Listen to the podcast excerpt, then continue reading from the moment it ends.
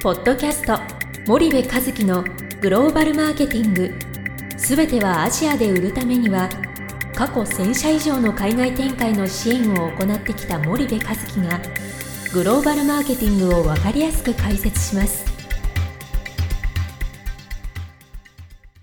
こんにちはナビゲーターの東忠夫です。こんにちは森部和樹です。森部和樹の新刊この一冊で全てがわかるグローバルマーケティングの基本が出版されましたぜひお近くの書店アマゾンでお求めください。森部さんあの、はい。まあ、前回前々回のまとめという形で、はい。まあ、ベトナムの伝統小売のうん。デジタルデーションという形なんですけど、うん。まあまあ、前回三方よしって話があったんですけども、ちょっと一回あのここから聞いたリスナーさんもいると思うのでまとめていただきたいんですけども、あのまあベトナムのその伝統小売っうん。てえー85%ぐらいが伝統小売なんです。よ、はい。で15%ぐらいがまあ近代小売を通じて、まあ、みんな買い物をしていくと。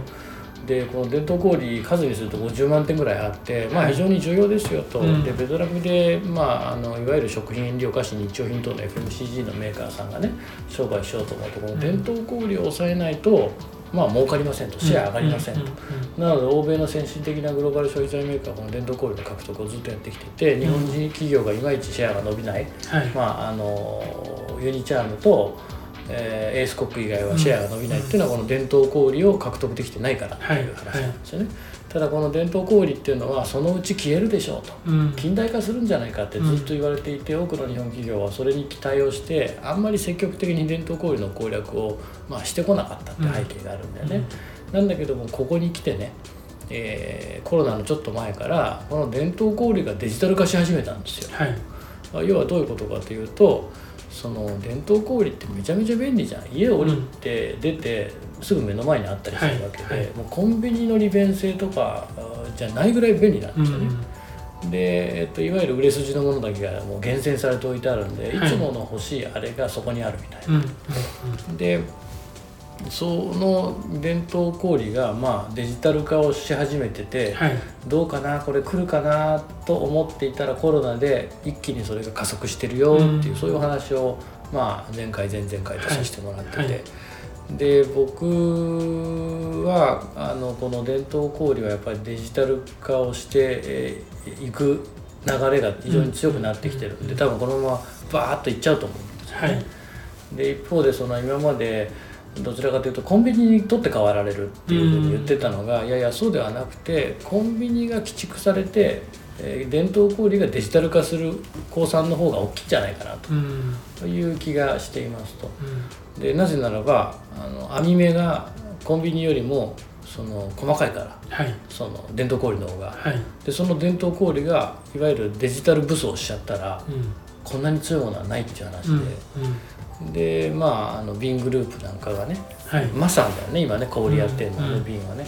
でそういうところが、まあ、デジタルソリューションを提供してどういうものを提供してるかっていうと、うん。まあ携帯でねアプリでその伝統小売のオーナーがそこで18で注文できるんですよ。はい。これとこれとこれ。みたいなうんうん。でそうするとそこに配達される。みたい。なで決済も電子決済です。みたい。な、であのこれが DX かっていうとねそんなあのおお大それたことではないと思うんだけど、でもこのただあこうすごくアナログだった伝統小売がデジタル化されたっていうだけでねはい。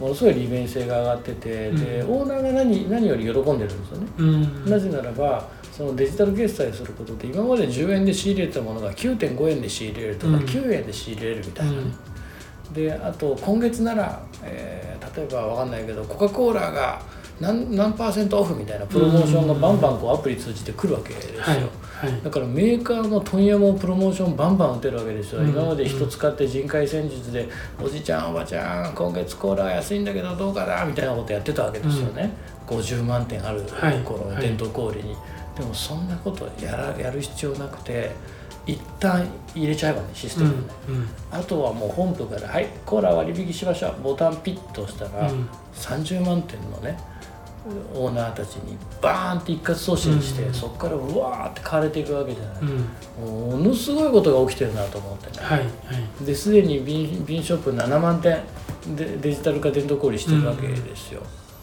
6分の1ですね、うん。ベトナムのね。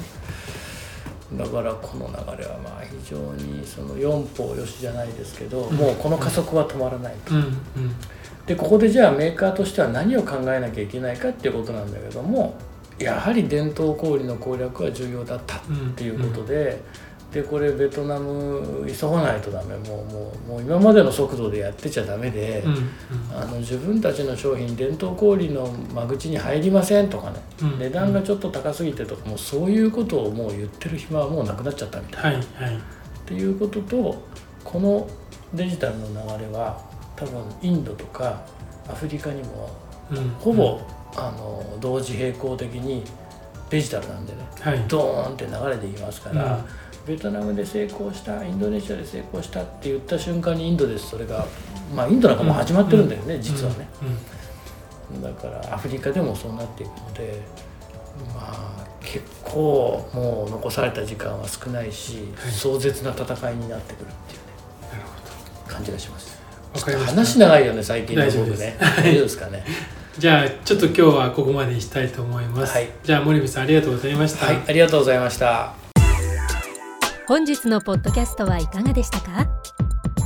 番組では森部和樹へのご質問をお待ちしております。皆様からのご質問は番組を通じ匿名でお答えさせていただきます。